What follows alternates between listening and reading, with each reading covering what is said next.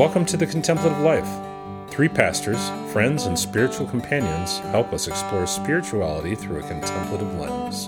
I'm Christina Roberts. I'm Chris Roberts. I'm Christina Kaiser. We're glad you joined us. Hello, it's great to be with you. We are continuing our podcast series where we explore words or phrases that you often find in contemplative circles but may not exactly know what they mean. And so today's topic is what is ecumenism? Here at Foundry Spiritual Center, one of our guiding values is ecumenical engagement.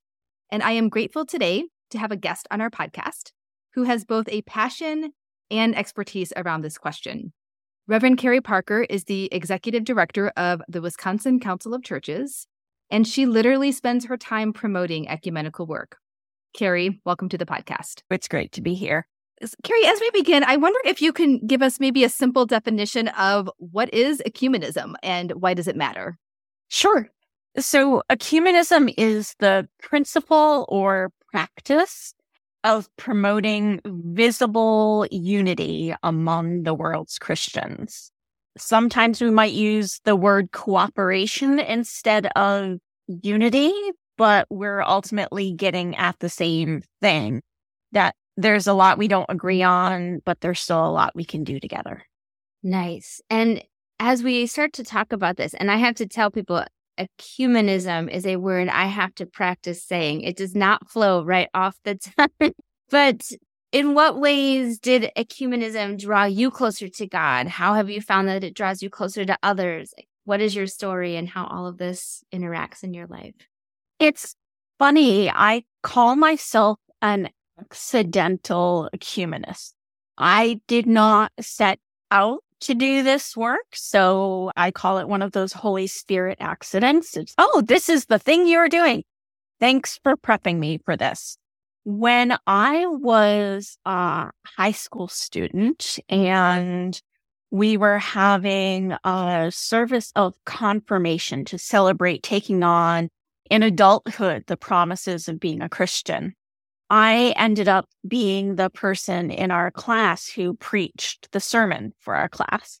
And I ended up with the text from First Corinthians 12, the parts of the body, hand, foot, arm, eye, nose, whatever, and celebrating all of these gifts. And little did I know later in life that I would end up not just being part of a Christian denomination that took this idea of uniting the church seriously, but then taking on work beyond the local church that meant taking that promise seriously and taking that scripture seriously of, hey, you know, that nose over there, it has a gift. That elbow that worships money. It's part of the body too. Uh, that big toe, hey, you may not love it, but it's part of you. So I make these jokes all the time about this scripture, but it's really fundamental to my understanding of how we're all connected and we're all parts of the body, all parts of the body of Christ, all together in the church. And so my job is great. I get kicks and giggles all the time because I get to go around the state of Wisconsin. I get to go around the city I live in and visit all sorts of different churches that aren't necessarily the one I grew up with. And I get to see the parts of the body that have great music, great singing, great preaching that are much better than the tradition I grew up in at extemporaneous prayer that you haven't written down in advance. Folks who have a much more formal tradition than mine, uh, folks who are much more informal, folks who are much better at celebrating people who are new to Christian life.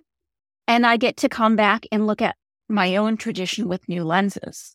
Holy cow, closer to God and others, I would not have dreamed how much more ecumenical life made me appreciate my own tradition and connect to God in new ways every day. Kerri, what you're describing is obviously so expansive in the opportunity to, to experience and to see from different faith traditions. I'm curious earlier in your definition, you mentioned making visible that Mm-hmm. cooperation or that unity. Are there ways that you see, like maybe expound on that a little bit more? Do you see invisible ways that you're trying to make visible, or maybe unpack that a little bit more for us? Because I find that interesting.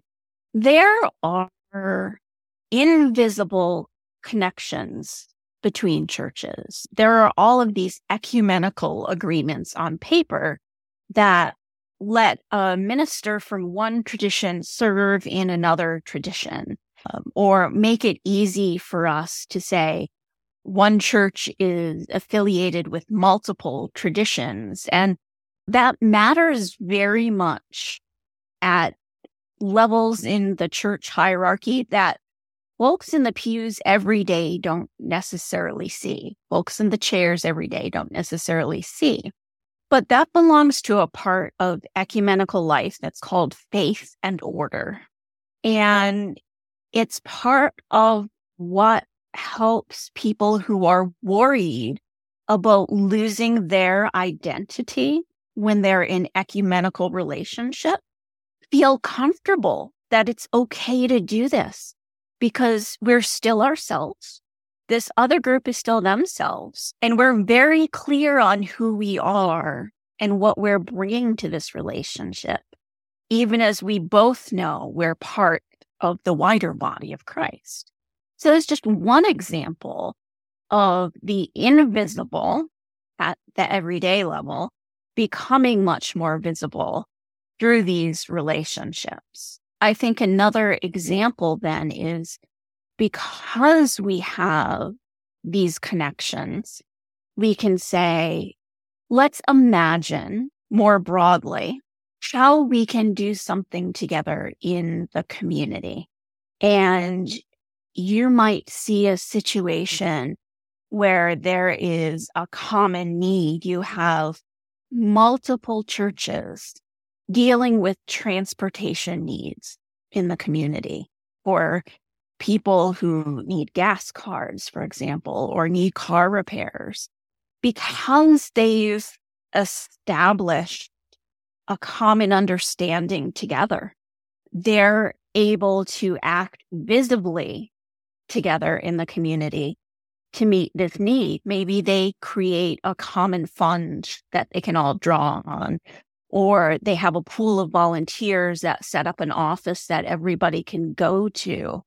And that becomes the life and work part of ecumenism, the justice part of ecumenism, where people say, how are we doing Jesus' work in the world together? I love the the examples that you gave, Kerri. I think they're very helpful. I also appreciate you mentioning some of the ways that we can be tribal. I think this is my group and I have an identity around that, touching on how do we cross identity boundaries and barriers. What are steps that one can take to begin engaging across Christian traditions and experiences other than the one that you mentioned? What have you seen working with ecumenism? If you are a, a lay person listening to this and you're not committed to preaching in your church's worship service, um, then you've got a lot of freedom to visit because you're not obligated to be in that service as a worship leader. So I might say, make a commitment to worship with another community on a periodic basis, right? Our staff has done that and they've said, we're going to visit each other's worship services from time to time. Angela on our staff is a big proponent of this because this is how we build community among ourselves. So a staff member in the AME has said, the African Methodist Episcopal Church welcomes you. And so you let me know when you can come. And the folks from the ELCA, the Evangelical Lutheran Church in America, have said, Hey, I, this is the church I go to, and you're welcome to come worship with me anytime. And I will sit with you and make you welcome. And so if you have a friend who goes to church, ask if you can go to church with them if they go to another church or pick a church in your neighborhood and just walk in the door, I promise you, people are actually really kind for all the stereotypes of church people. We can be really kind. And even if somebody says you're sitting in my pew, they're still really kind. Visit worship, step in early, arrive a little bit early so you can pick up the worship guide, the songbook or the prayer book, leaf through it and get a sense of who these people are, what they care about, what are their songs? How are things organized? And settle in so you're not arriving in a panic and looking around thinking, what do I have to do next? Just that simple step is an easy beginning. Now, if you're a clergy person, if you're a worship leader, it might be a little trickier because you have weekly or more often obligations. And so you may have to find something that doesn't conflict with your regular obligations, but it's still possible. And you can even do things like arrange pulpit swaps with people. If you're looking for something, I am also your friendly neighbor who will help you find something that doesn't conflict. So you can always find us at wichurches.org and either I'll help or a member of our staff will help you to navigate those things so you do have a chance to visit and check it out. Yeah, listening to you talk reminds me of um, when I was in high school and I grew up Greek Orthodox and I was invited to a non denominational charismatic church. And I walked in and I thought, this is the craziest thing I have ever seen in my life people were raising their hands and crying. And on the one hand, I was like put off by that because it was so different from my tradition. But on the other hand, there was something compelling of, wow, like these people are singing songs in a different way that feels so deep and sincere, that's so different from my faith tradition. And so I was in the service just having this inner tension within myself of, this is so different than my tradition. And there's this resistance, but this drawing at the same time. And so I think, again, going back earlier to that expansiveness, and we talk a lot about this on the podcast, right? In the contemplative world and really trying to own sometimes those tensions that are within us. But from that, really exploring, okay, and it, it took me a while, right? Because I was in high school and maybe wasn't as in tune with mm-hmm. myself um, as I am as an adult, but getting reinvited back to those services and allowing myself to open up to things that were very different from my faith tradition, but offered me such a different picture of God that I really needed in that time of life. So I really appreciate you as naming one of those on ramps, Kerri. I think too, we forget that beginner's mind as an adult. In our teen years, we're so embedded in that learning environment because it's being directed at us in our spiritual context, in our academic context, in just simply those baby steps of working towards being an adult. And then once we begin adulting, although a lot of us are still working at that, right?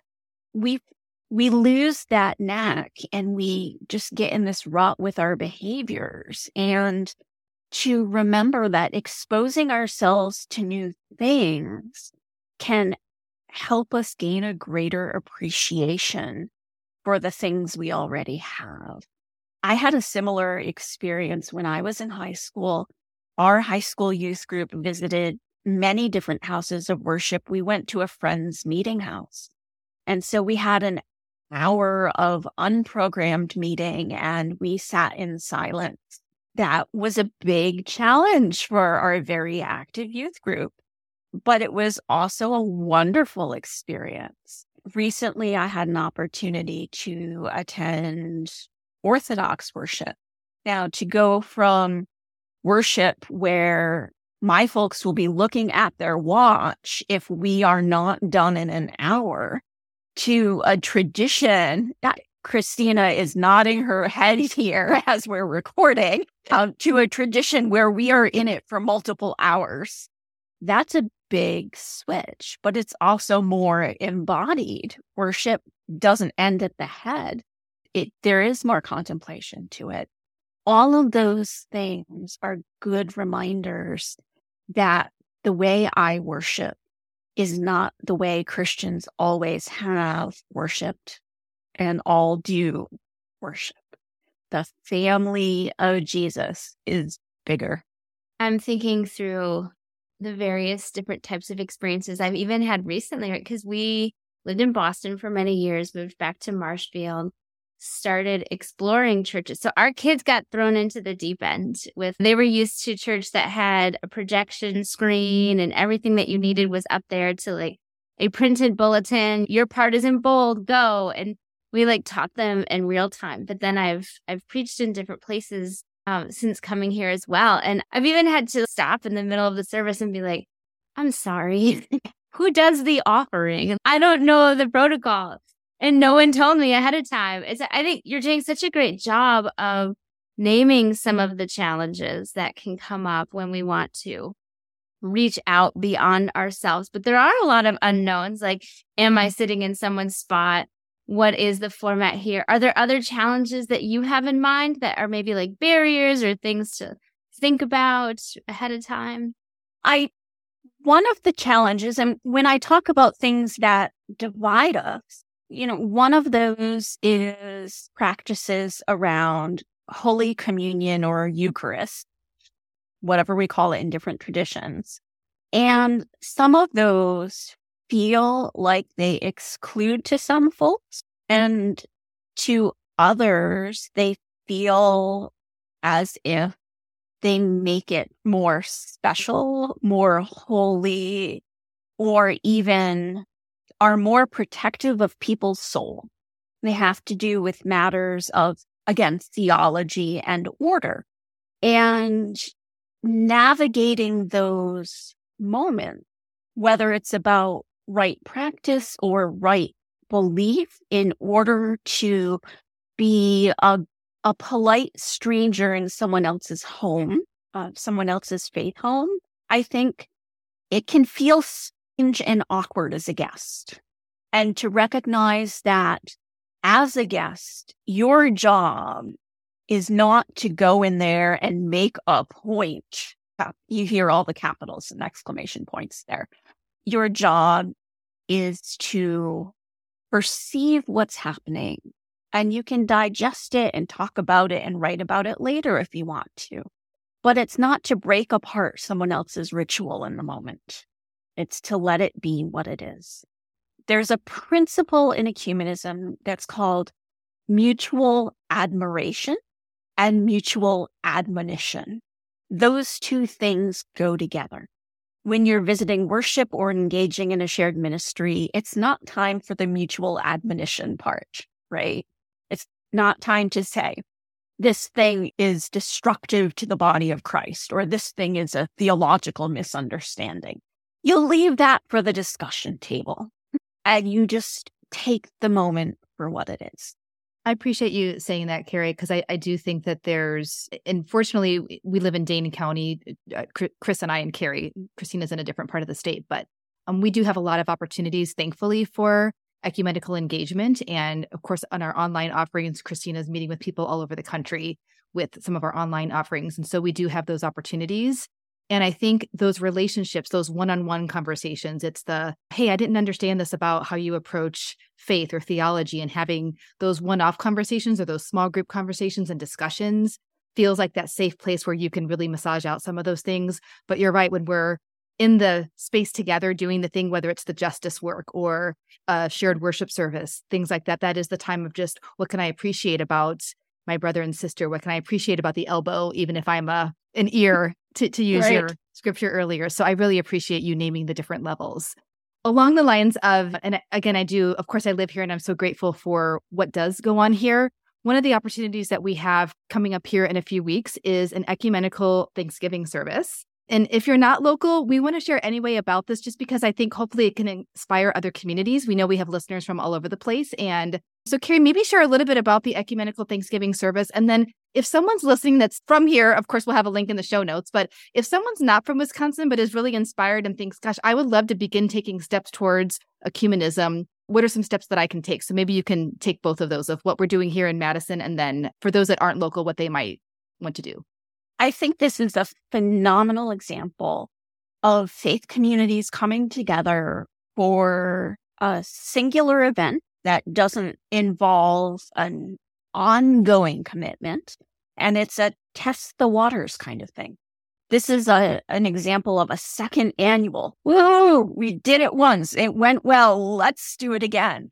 Last year we had this the week before Thanksgiving and we're repeating it. An ecumenical Thanksgiving service on Monday, November 20th, starting at 6:30 p.m. at City Church here in the Madison area.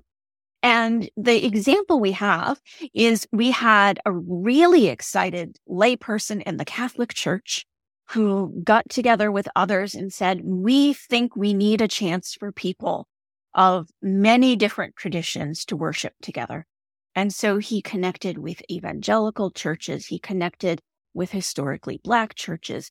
He connected with Protestant churches and convened a planning meeting. And next thing, we have an array of leaders from all of these different traditions.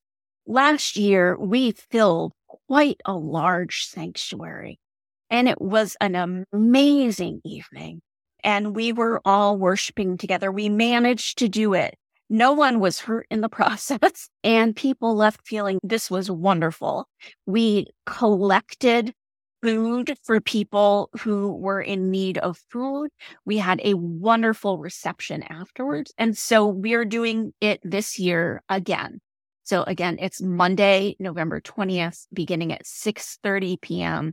at City Church. The plan is not to stream it because we want people to actually encounter one another in physical space. Um, we understand that streaming is an opportunity for people to connect for certain things. And we hope you do take that opportunity in other spaces. But for this particular event, it's not being offered.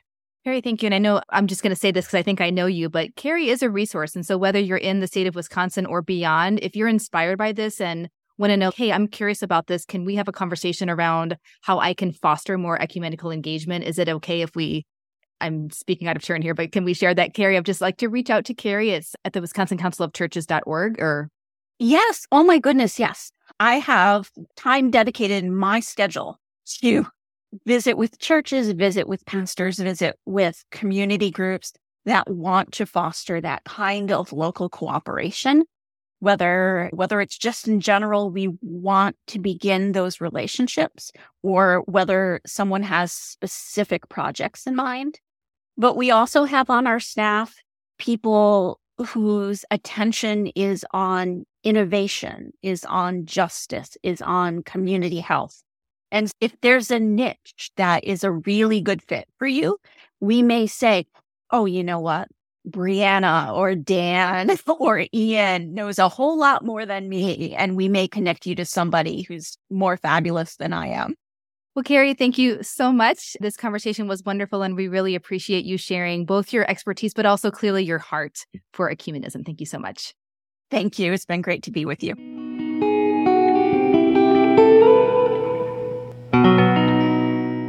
And now is the part of our podcast where we talk about what we are into this week. So, what are we into? I am into pruning the trees. It has been a few years since we moved in, and it got to the point where some of the branches were like hitting us in the head. So now we have a pole saw and the shears that take two hands and the ones that just go in the hand, which I really like to call them magic scissors, but we don't give them to the children because that's how magical they are. But if I thought the ones you need two hands for are magical, boy, did I not understand just how magical pole saws are. Like the things and how easily they go up into the tree where you cannot be. And now the trees look really beautiful and you can mow under them. I'm feeling very excited about my array of pruning shears. Nice. I am into gratitude for my latitude and longitude. I recently got back from a trip to Texas and that was late September. And I could not believe how warm it was. It was so like in the 90s in late September. It was just a shock to my body. And so I've returned and I love the air streams of my current location, which is in uh, central Wisconsin. So I have so much more gratitude around cooler temperatures around the changing of seasons. So I'm into weather related things and love it. Yes. Fall and crisp air seem to go together more than sunshine. So I agree with you there.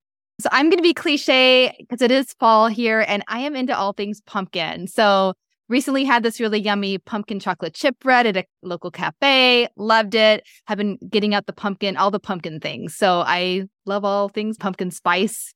Trader Joe's now has their pumpkin selection. I talked about Trader Joe's, I think, in a previous podcast, but bought some canned pumpkins the other day just for all of the pumpkin goodness. So that is what I am into. Well, thanks so much for joining us. And until next time, make it a great week. If you enjoy listening to the podcast, we invite you to stay connected by signing up for our Foundry Spiritual Center newsletter, where you can learn about even more programs and offerings. You'll find a link to subscribe in the show notes, or visit us anytime at foundrysc.com. Thanks again for being with us. We hope you have a great week.